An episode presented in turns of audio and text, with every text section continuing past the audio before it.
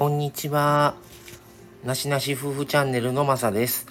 いつもなしなし夫婦チャンネルをご視聴いただきましてありがとうございます。えー、今回は、えー、結婚特集の続編ということで、えー、今日のお話は、え金銭管理は妻、夫、どっちが理想でしょうかっていう話をお送りしたいと思います。えーと、まあ、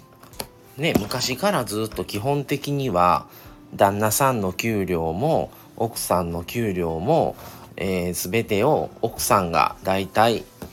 まあ、管理をしてね、その中で旦那さんにお小遣いを渡してっていうやり方が一般的に多かったのではないかと思ってます。でマサの親もそそれと同じで、えー、まあ、両親もともとずっと共働きだったんですけども2人分の給料を、えー、母親が全部管理して小遣いとかをまあ父親に渡してで家のお金とか全て必要経費とか全部の管理は母親がやってました。だからそういう家庭がまあ多かったのではないかなとは思います。で、えっ、ー、と、なしなし夫婦に関しては、ちょっとそういうやり方とは違うんですが、まあ我が家に関しては、マサが管理をしています。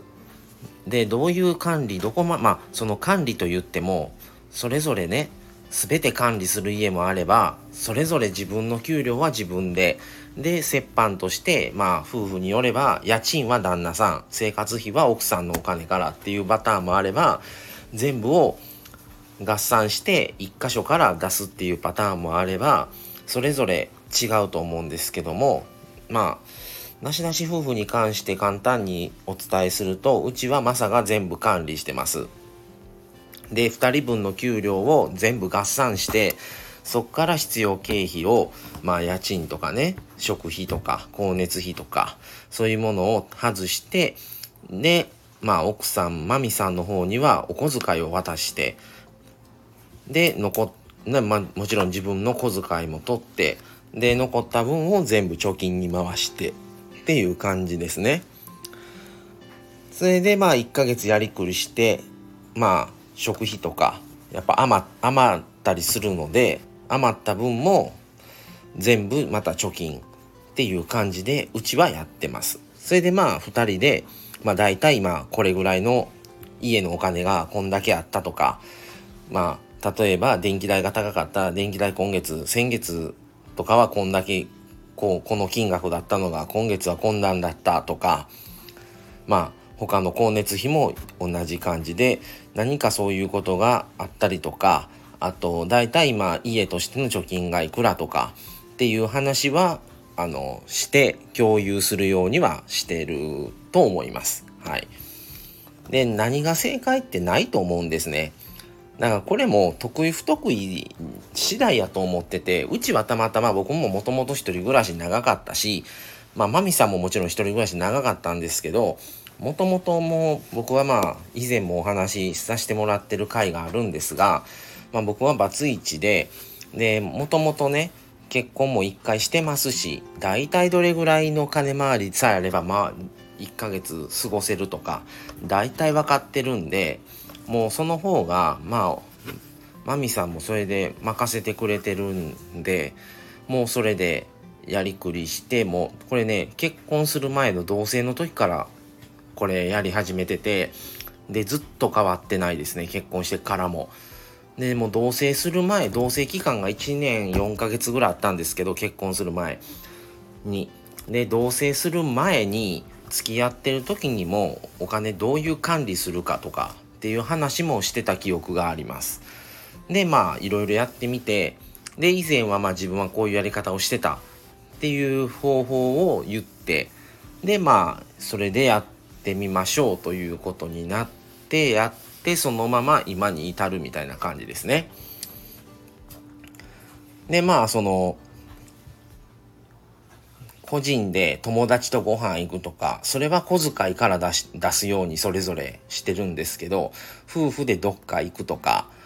家のものを家財道具を何か買うとかっていうのはもう貯金は一括で貯めてるので貯金の方から出すようにして自分の服が欲しいとかどこどこ行くとかっていうのは全部もうそれぞれの小遣いから出しても出してもらって自分も自分の小遣いから出してっていう感じでやりくりしてます。だからね何が正しいのかやっててこれで正しいのかどうかもわからないですがまあまあ今のとここれでやりくりはできてるからまあいいのかなって感じですね。本当にねいろんなやり方があると思うのでもしよろしければうちはまあ奥さんがやってますうちは旦那さんがやってますとかまたよろしければコメントとかいただけたらなと思います。はい。でまあ何を買わなあかんからあとこんだけ貯めなあかんからって言ったりとかもしてますし、うん、金銭面はまあ僕が一応握ってはやってますけどまあまあ